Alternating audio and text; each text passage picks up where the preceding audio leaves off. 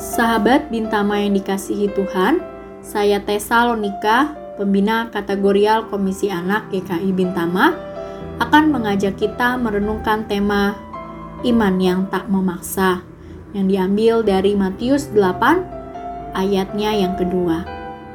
Maka datanglah seorang yang sakit kusta kepadanya, lalu sujud menyembah dia dan berkata, Tuan, jika Tuan mau, Tuan dapat mentahirkan aku. Kala itu, Yesus baru saja selesai berkhotbah di atas bukit. Orang banyak takjub sekali akan pengajarannya.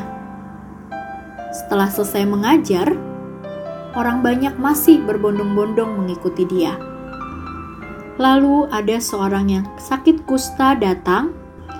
Ia sujud menyembah dan berkata, "Tuan, jika Tuan mau, Tuan dapat mentahirkan aku."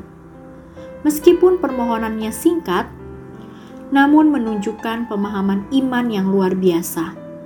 Ia menyadari bahwa Yesus dapat melakukan segala sesuatu.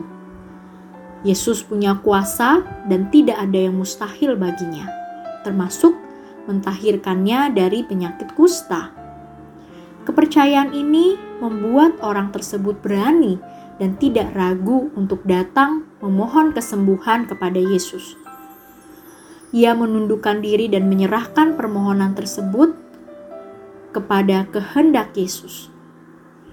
Ia sadar bahwa ia tidak dapat memaksa Yesus bukannya, karena ia tahu bahwa semua itu tergantung pada kerelaan hati Yesus dan kehendaknya. Sahabat Bintama yang dikasihi Tuhan, kita pasti punya banyak permohonan dalam hidup.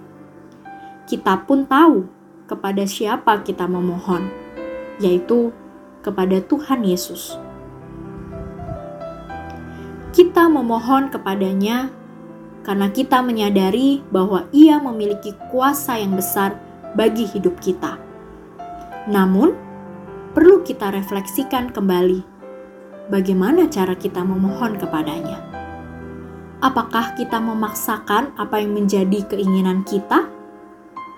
Ketika Tuhan tidak memberikannya, maka dengan mudah kita menyerukan bahwa Tuhan itu jahat, Tuhan itu tidak peduli, Tuhan itu tidak pengertian. Inikah cara yang tepat ketika beriman kepada Tuhan?